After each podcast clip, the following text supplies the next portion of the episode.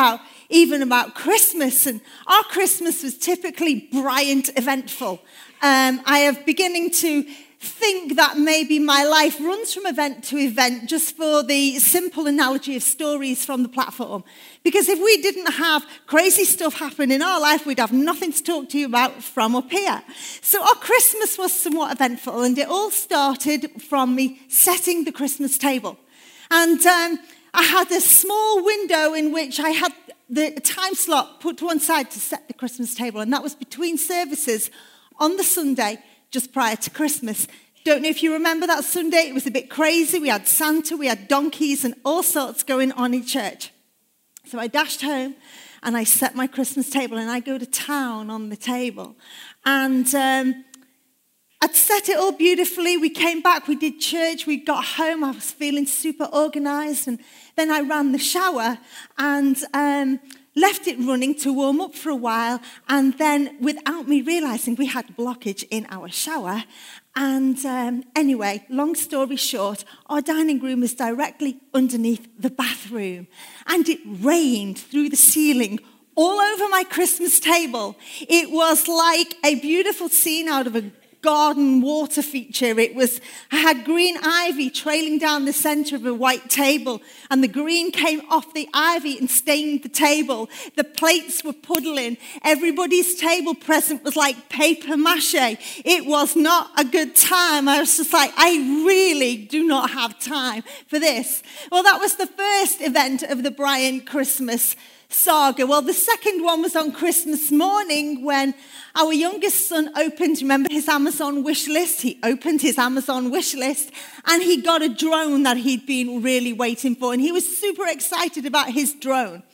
And uh, Luke, being a very good father, sat him down and read him the riot act of how you do not go out and fly this thing without a responsible adult with you. Drones are causing havoc with the airports right now drones are interfering with flights and they're causing chaos, and people are getting in trouble with the police with the drones. So do not go out with your drone, fly around the house. So, Christmas afternoon, he's flying his drone around. We've got quite high ceilings in our home, but it, his drone was getting caught up in the lights and it was getting stuck in the blinds. And about eight o'clock on Christmas night, Luke said, Come to the bottom of the drive and I'll show you just what your drone can do. Well, it wasn't very many minutes later before this 12 year old with a very long face walked through the front door and said something like, My dad has sent my drone into space. A few moments later, Luke walks through the front door and gave me one of those looks like, Don't open your mouth. Picked up his car keys and took off around our neighborhood. Eight o'clock at night, pitch black looking on the rooftops, looking in trees, looking on the main road, anywhere to find the drone. He consequently came back empty handed. And the next morning he got up and he, he got dressed and he was back in the car and he's saying to me, I don't know what happened. It just stopped responding to the control, like got a mind of its own and it just went up. I'm like, a drone can't get a mind of its own. It's only going to follow the command that you've give it. He was like, it just went. And um, so, anyway, Boxing Day morning, he was off around the neighborhood looking for the drone and uh, consequently came back empty handed and then was online to Amazon by Boxing Day afternoon, reordering his son a Christmas gift. So, they were just two of the events that happened in the Brighton household. You know, we were not born or built to be drones or clones, we're the human race. And God designed us with a free will and a choice and our own way of thinking that, you know, he did give us a manual to follow our lives by. It's called the Bible. You know, my son loves to tell me that the Bible is basic instruction before leaving earth. And so we have a Bible to follow as a guide for our lives. And quite often we make our decisions with nothing to do with the Bible. We don't pick it up, we don't read it from one week to the next. And I wonder sometimes how often God is looking down, going, Yeah, there goes another one. They're destined for a crash at some point or another because they're trying to make their choices and trying to carve their life out without reading the basic instruction that I've given to man. But here's the thing at the end of every year, we are gifted with yet another new year, a brand new year. a brand new set of 12 months to go and have a crack at this thing called life again. To go and improve, like Josh has just said, certain areas of our life that perhaps were not so great the year before. We go again with all the determination this is the year that I am going to change. This is the year I will lose the weight. How many people have said that? Don't put your hand up. But I reckon a good portion of you have said, This is my year. This is the year I'm going to be at, become out of debt. This is the year I'm going to get out of that dead end job. This is the year. And I am determined I'm going to get more out of my life this year than I did in the previous year. And so, the first week in January, I'm pretty sure that's where most of our thinking is at. I'm pretty sure that's where most of our thoughts are at that we feel focused and ready to make a few changes. I think whether we voice it or not, whether we make a resolution or we do not, the truth is we all desire for something in our lives to change this coming year. If we don't desire something to change, we are in fact saying, My life is perfect. And if your life is perfect, then that can only be because you are perfect. And if you are perfect, then Jesus, you are welcome here, but the rest of us need help. And so this message today is for anyone who says, This is me. At the start of this year, I am the one saying, Yeah, right now, I want to see change in my life. I'm full of determination. I want to see things change, not just practically, but spiritually speaking. By the end of 2019, I want to know my Bible better than I know it now. By the end of 2019, I want to see some of my prayers answered. By the end of 2019, I want to see a difference in the way that I serve. I want more of an opportunity to give and become more involved. However, we all know this is day six of week one, month one.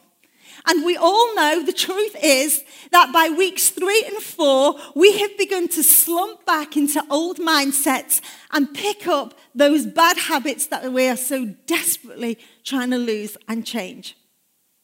We've called this series The Holiday Hangover for a very good reason. The word hangover is usually um, associated with the effects that you are left with after the fun you thought you were having the night before. It can leave you with a hangover. And so we come off the Christmas season and we can all be carrying the effects of a hangover. Some of your hangovers look like debt. You were having such a good time over Christmas, you overspent. It felt good at the time and it felt necessary at the time, but now the holiday season has passed. You're left with a hangover of debt, and you know you've got to pay back where you overspent. For some of us, over the Christmas season has left us with a hangover called excess weight. You only ever intended to eat one mince pie. But one mince pie turned into two mince pies. And three, four, and five mince pies later, you are now carrying a hangover of excess weight. And it doesn't feel good on you. And you know it's got to go. For many, the holiday period can leave you with a hangover that feels like depression. It's like the party is finished and the decorations are away and the trees come down, the family's gone home and the friends have returned to their normal activities. And you are left with the aftermath after all the fun and games have died down and life has resumed back to normal. And you're left with that feeling of sadness that I've got to face yet another year alone. And it leaves you on an all time low. We all have a holiday hangover in some way, shape, or form. I don't know if you've ever had a conversation with anybody who has had a hangover due to excessive alcohol drinking. Um, or look at me now, don't be looking to the left or the right.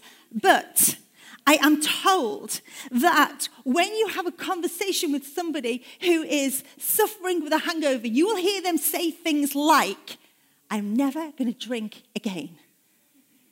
They say things like, I'm never going to make that choice again. I'm not going to be that way. I'm not going to do that thing. I don't want to be that person anymore. And yet, every New Year's Eve, we too stand and make the same promises to ourselves that we made the year before, that we made the year before that, and the year before that. We say the same things. We look back on the year that has been, and we see all of the things that we disliked and did not like, the things we did, the things we said the way things turned out, and we say, I'm going to change.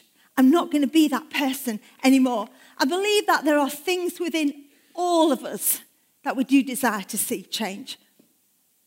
Some of us, it's the way we think, it's the way we process thoughts.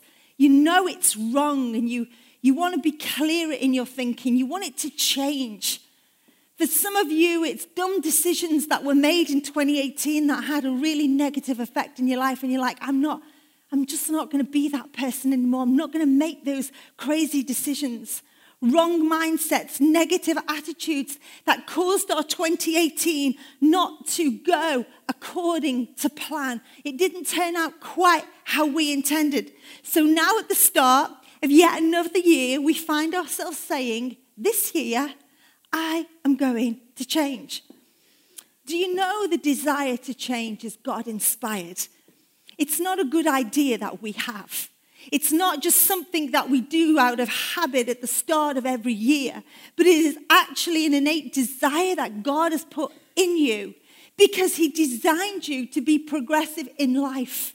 Your life, no matter what age or stage you are at, should not be on a decline, but should always be on an incline. You should always be inspiring. We should always be inspiring to change and to progress the way that I am is not the way that I want to stay. And God wants you in word and deed and thought and in your speech to be changing all of the time. You know, this year, your, your, your manner of speech should be a lot more gracious than it was last year the way you get involved and you serve and you help, not just within the church, but your friends and your neighbors, it should be more so than it was last year. Your life should always be progressive. You know, we only get one shot at this thing called life, just one. This is not a dress rehearsal. This is your life. One shot at it. Therefore, we have to be purposeful about the way we execute it in order to get the very best out of it. You know, the dictionary definition for the word hangover shocked me when I looked into it.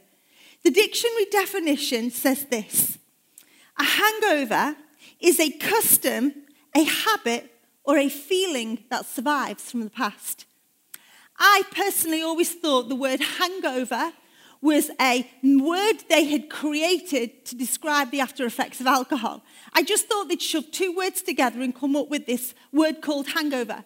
But actually, they described the after effects of alcohol after the word hangover, which is a custom, a habit, or a feeling that survives from the past. In other words, it is the result of something negative, a negative past experience that is still having an effect on your life today. That could be something that happened in your childhood that is still affecting your life today. It could be something that happened to you last week that you can't move on from and it's having an effect on your life today.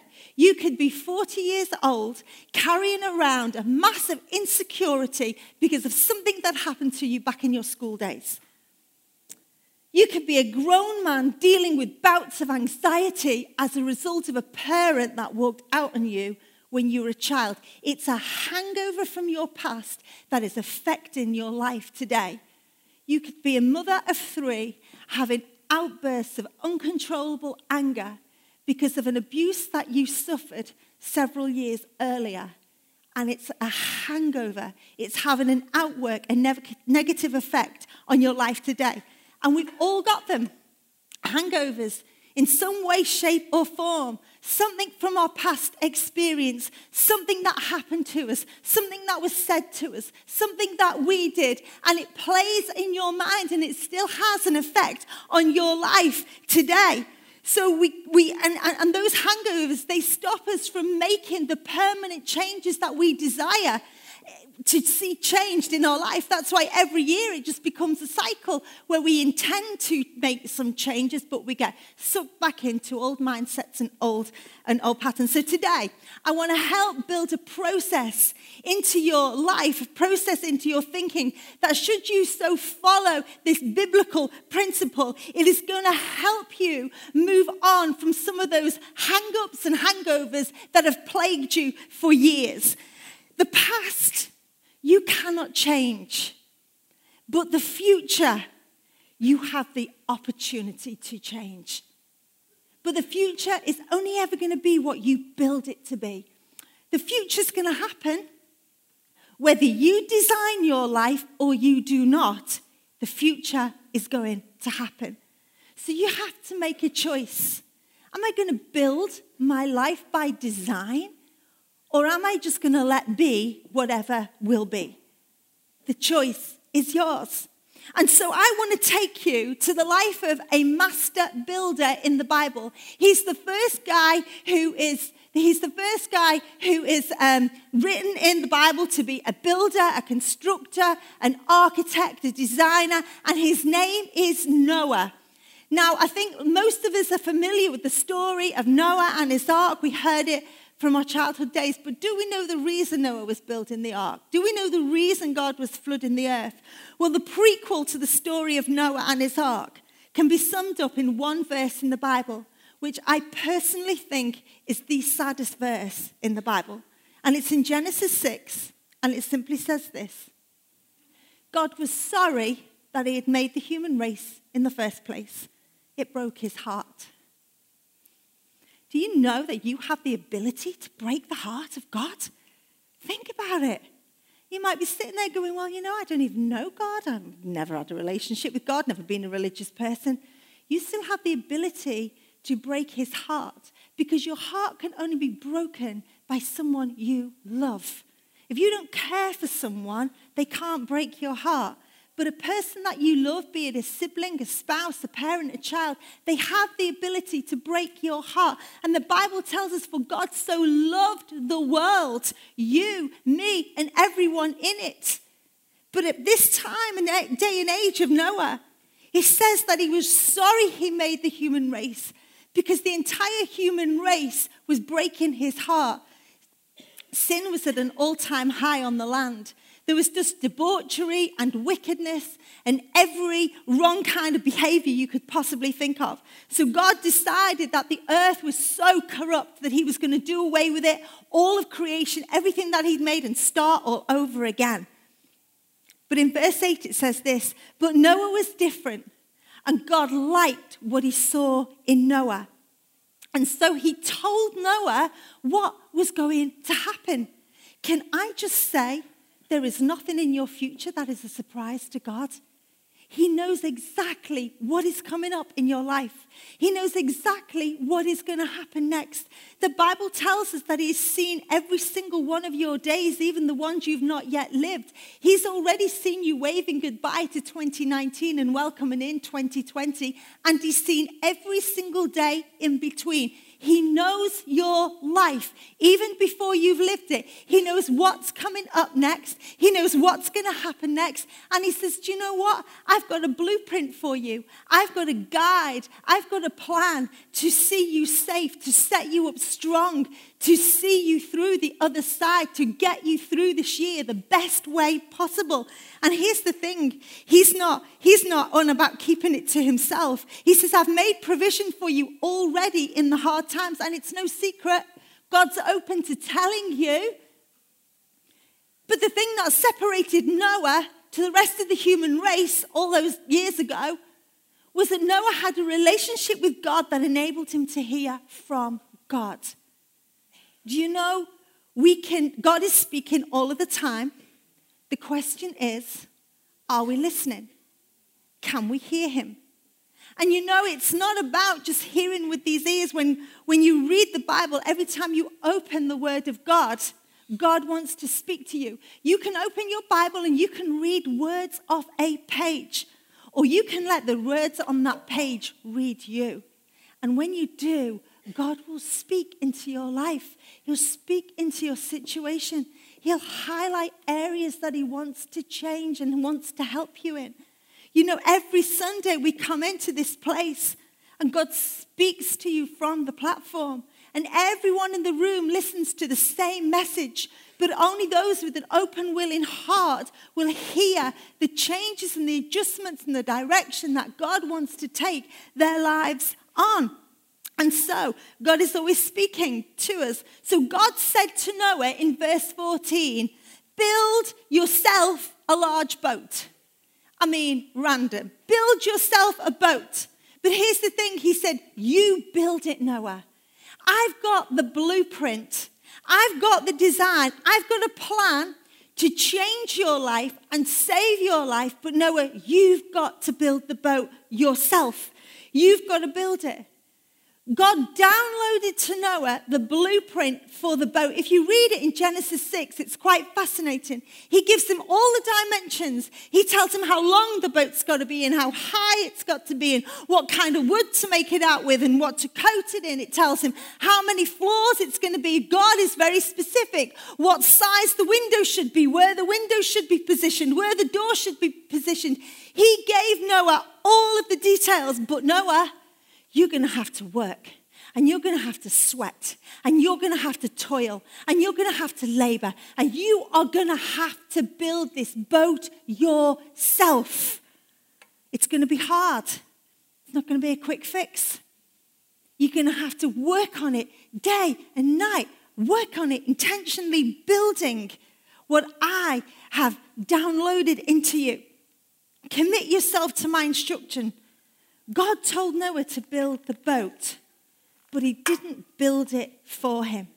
And so often we want God to deliver us from our problem. We want God to change the situation. We want Him to deliver us out of our mess, but we want Him to build the ark for us as well. And so we wait on God. And I hear it all the time. I'm just waiting on God. I'm just waiting to see what God wants to do with my life. And we wait for God to do something. And while we're waiting for God to do something, we're actually doing nothing. But actually, God is waiting for you. He's waiting for you to pick up the hammer, so to speak, pick up the nails and start building something with your life. And you might be like, oh my gosh, I don't know what I'm supposed to build. No, I've got this plan of a boat. What does God want from my life? Well, maybe He's just given you the thought right now I need to stop swearing.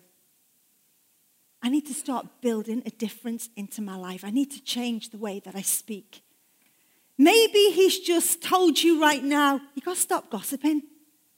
Let's build something out of this life that's different.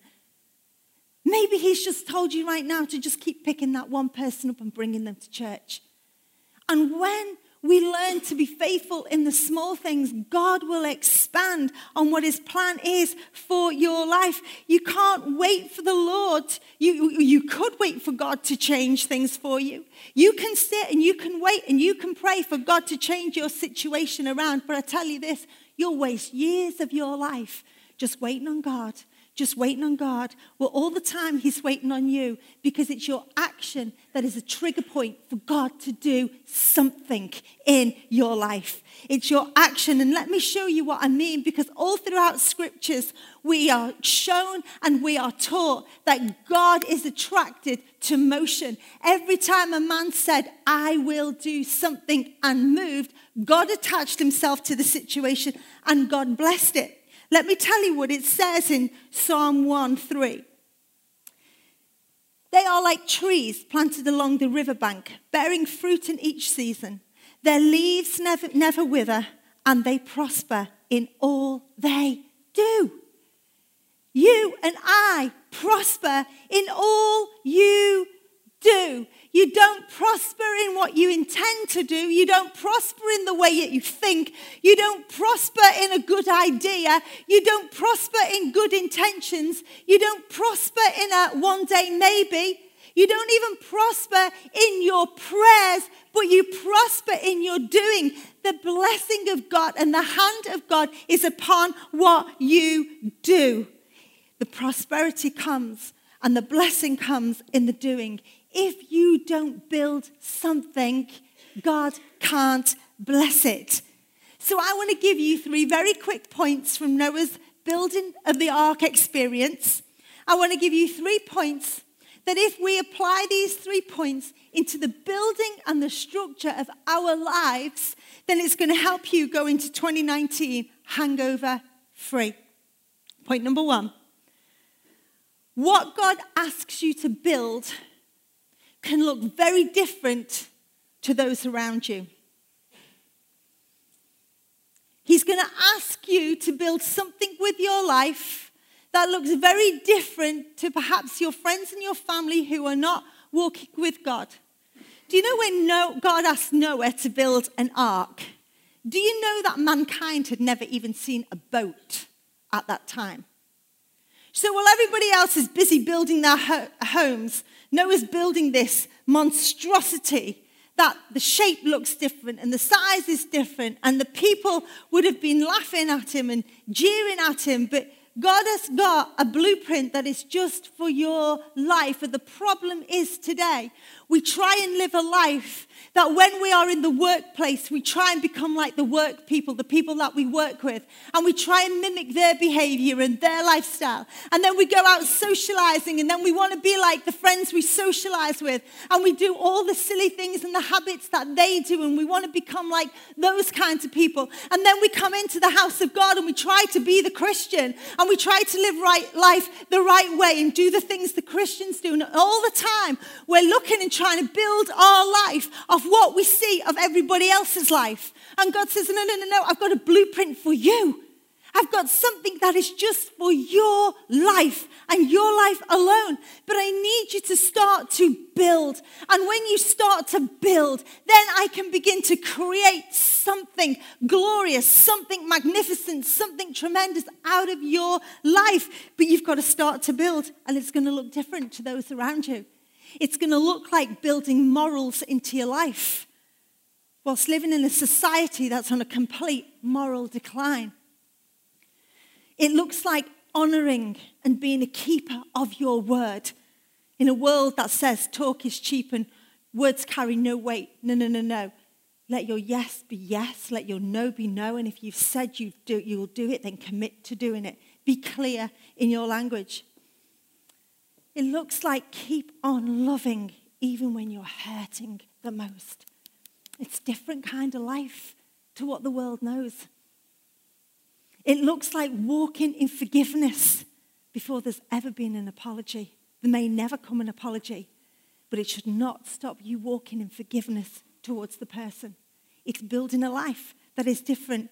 It's having integrity it's having morals and values and truths in a corrupt and dishonest world. You know when you're building a life that is pleasing to, to God because you feel like the salmon that is swimming upstream. You know, a natural school of fish, they just go with the flow of the current of the river. But the salmon, they swim against the current and they can't afford to stop moving at any one time because the minute they stop moving, they're going to get swept along with all of the other fish. And I don't know why God designed the salmon to swim up the stream. Maybe it was just for the purpose of analogy so that we would have something to grasp hold of, to help us and to encourage us. But that is what your life looks like when you're building a life of integrity to walk with God, to better yourself. It feels like the salmon swimming upstream, but that's the hard work. That's the commitment. That's where we have to put in the labor and be diligent and faithful in all that we do. And you are going to have days when you want to just go with the flow. You're going to have days when it's going to feel like just just going to be easier if I could just swear my head off today. It's going to be so much easier if I could just belt the kids. It's going to be so much easier just to tell the neighbor what I think about him. It's so much easier just to have an outburst of anger. It's so much easier just to cook the books in my business a little bit. It's so much easier to just not get out of bed and go to work and then lie about it. It's so much easier to go with the flow. If you want what everybody else has got, then you keep going and doing what everybody else is doing. But if you want a life that is different, a life that God can build something great out of, then you're going to have to put in the hard work and you're going to have to put in the labor and the drive and the determination to see the, the changes that you desire have to have a stronger pull on you than the opinions of other people. Just as it was, just and so we've got to pick up, sorry, we've got to pick up the hammer of determination and we've got to drive in the nails of discipline. And we have got to go and go and drive home our lives. It's easier to do what the world does. It's easiest thing in the world to drink yourself into a stupor. It's the easiest thing in the world to experiment sexually as much as you can before you get married. Everybody does it. What's the problem? Well, what kind of a life do you want to build? Because if you want a life that God can honor and bless, we have to build with integrity. Okay, the second point. When God asks you to build, be prepared to look foolish. Oh, yeah, being a fool. It means people will talk about you. Being a fool, it means they'll laugh at you. They laughed at Noah building his boat. They mocked at Noah building his boat. The man looked crazy. And you know, people are going to mock at you. They're going to criticize the decisions that you make. They're going to laugh at the choices that you are now choosing. They're going to say quirky things about you.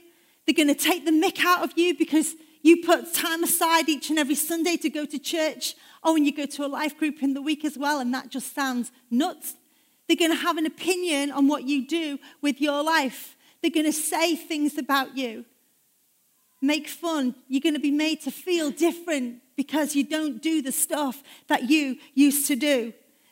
But the desire to do it the right way has to be stronger on you, again, than the opinions of others. Just as it was for a small boy who believed he could take down a giant with just a slingshot and a stone with an entire army laughing at him and jeering at him. He did not cave into peer pressure because doing right in the eyes of God and the blessing he was going to receive from God, David knew that he was building his life the right way. Foolishness looks like taking five loaves and two fish to Jesus, asking Jesus to bless it and go and feed 15,000 people. That's what foolishness looks like. But this one small boy and it was the disciples that laughed at him. And the disciples that mocked him and said, Hey, mm, go and sit down, stop bothering the master. That is silly behavior. But this one small boy, he knew that if I just do something, then with my something, God can do anything. But God can't do anything until we're first prepared to give him our something. You know what else foolishness looks like? Foolishness looks like buying a derelict building in the back end of Everton shoved up an alleyway somewhere. And thinking that God will make it an oasis of hope for many, many lives. But a group of people who picked up their hammers and picked up their nails and said, God, if we do what you, if we do what we know that we can do, then we believe, God, that you will do exceedingly and abundantly more than we could ever ask or hope or imagine. Foolishness when everybody said it couldn't be done foolishness. Everybody said it wouldn't work, but our drive and determination to build the house of God was more than the opinions of others. So Noah is building his ark and he's looking like a fool because not only has um, nobody ever seen a boat before, they've never seen rain. Up until that point in history, the ground would get watered from springs that would come up out of the ground and it would water the plants. They'd never seen rain come down from the sky before. But God has told Noah what is about to happen. I don't know if you know what it's like trying to articulate to somebody who just doesn't get you. You know, when you just know that God is doing something in you, change is happening. I'm just not the person I used to be. God's just challenging me to stop some behavioral patterns and start to turn my life around. I'm trying to explain it to people, but they're just looking at me like I'm a fool. Noah was building something that didn't even fit his environment. He wasn't even near the sea. There wasn't even any water around. It didn't fit his environment. and maybe the dream that you incubate in your heart, something that you do desperately want to do in your life, something you want to achieve, the person you want to become, maybe it doesn't fit the environment that you're in right now. but when the rain comes, people are going to see that what you've built with your life now makes sense. When the rain came, the ark began to float, and all of a sudden, it made sense. and people are going to see the way you've built your life financially. Now it makes sense. When the rain comes and the hard times hit, people are going to understand the way you've built your life relationally. It just now makes sense.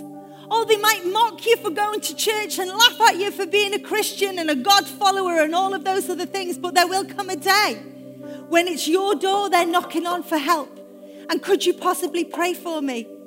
Because all of a sudden, the spiritual life that you've built into yourself, it now makes sense.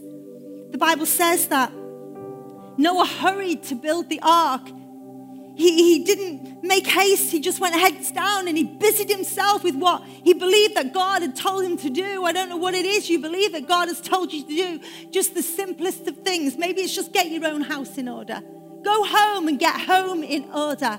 Love your husband a bit more.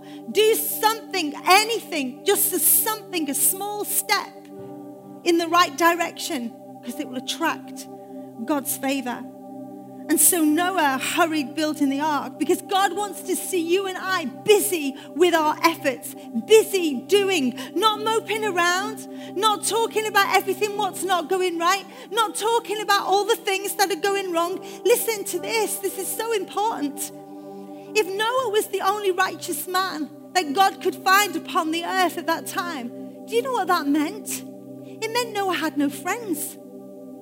He might have had neighbors and people he associated with, but he had no friends, no one of a kindred spirit, no one that he could just talk to, no one that he could just go to and say, Would you pray with me? No one he could turn to and say, This is what I think God is speaking to me, but I'm not sure. Can you give me some counsel? Can you give me some encouragement? What is your advice on it? He had no one. And I think there has to come a mentality of maturity upon the church where we stop going from person to person and bleating about our problems because God's given you the blueprint for your life. He's given you the ideas of how to pull your situation around, how to build your ship. He's given you the blueprint, everything you need to sustain you, to save you, to change you, to see you through this coming year. But the more we're going around talking about it, the less we're actually doing.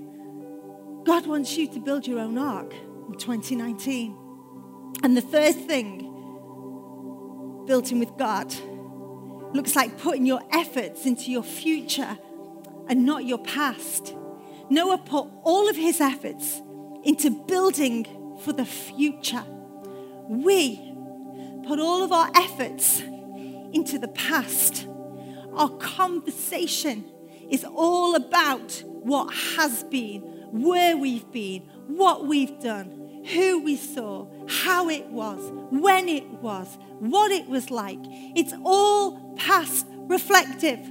We need to get some different language about us, church. What are we going for this year? What are we going for individually? What are we going for as a church? Let's start our conversation about all that is to come. You know, we, we, we can't move past certain situations. We get stuck in what has happened.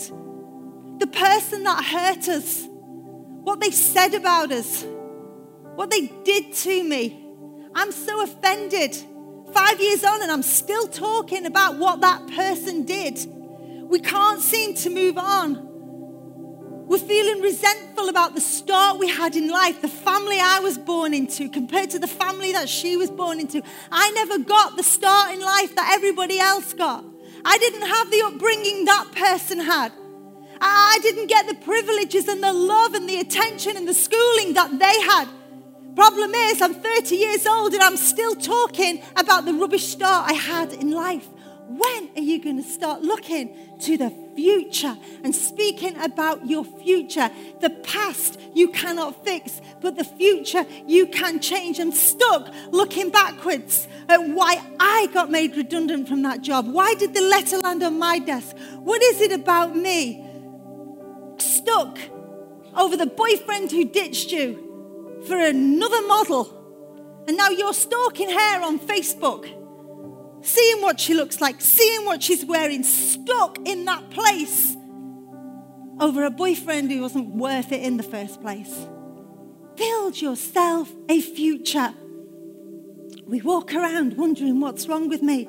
Or are they all talking about me?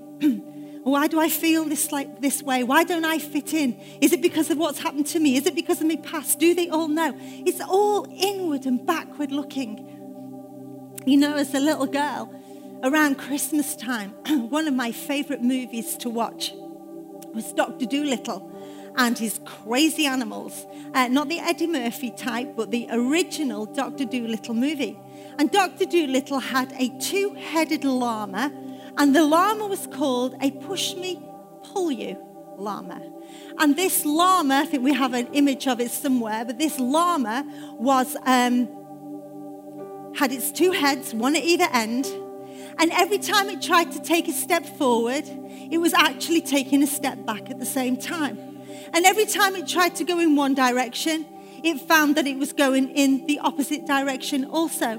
It could see where it wanted to go, but it was also very aware of where it had been. And every time it walked in this direction, it found itself walking in that direction at the same time. And I feel that many people live their life like a push me, pull you llama. You know where you want to go, but you're still very focused on where you've been. You know how, how, how to get to where you want to go, and every time you take a couple of steps in that direction, you're so reminded of the past life that you've had and the mistakes that you made that you pull yourself back. You've got all the focus to go forward, but you're still so focused on what is behind you, and consequently, you're stuck in life and you make no progress at all. And that is why every year you make the same promises to yourself over and over and over again, and very little changes. But I just want to encourage you at the close of tonight. You know, there are plenty of people in this place that will tell you and give witness to the fact that your past can be an absolute mess. But if you can get let go of that which you cannot change and put all your efforts into building your future in God, your life can be amazing. Let's stand tonight, church.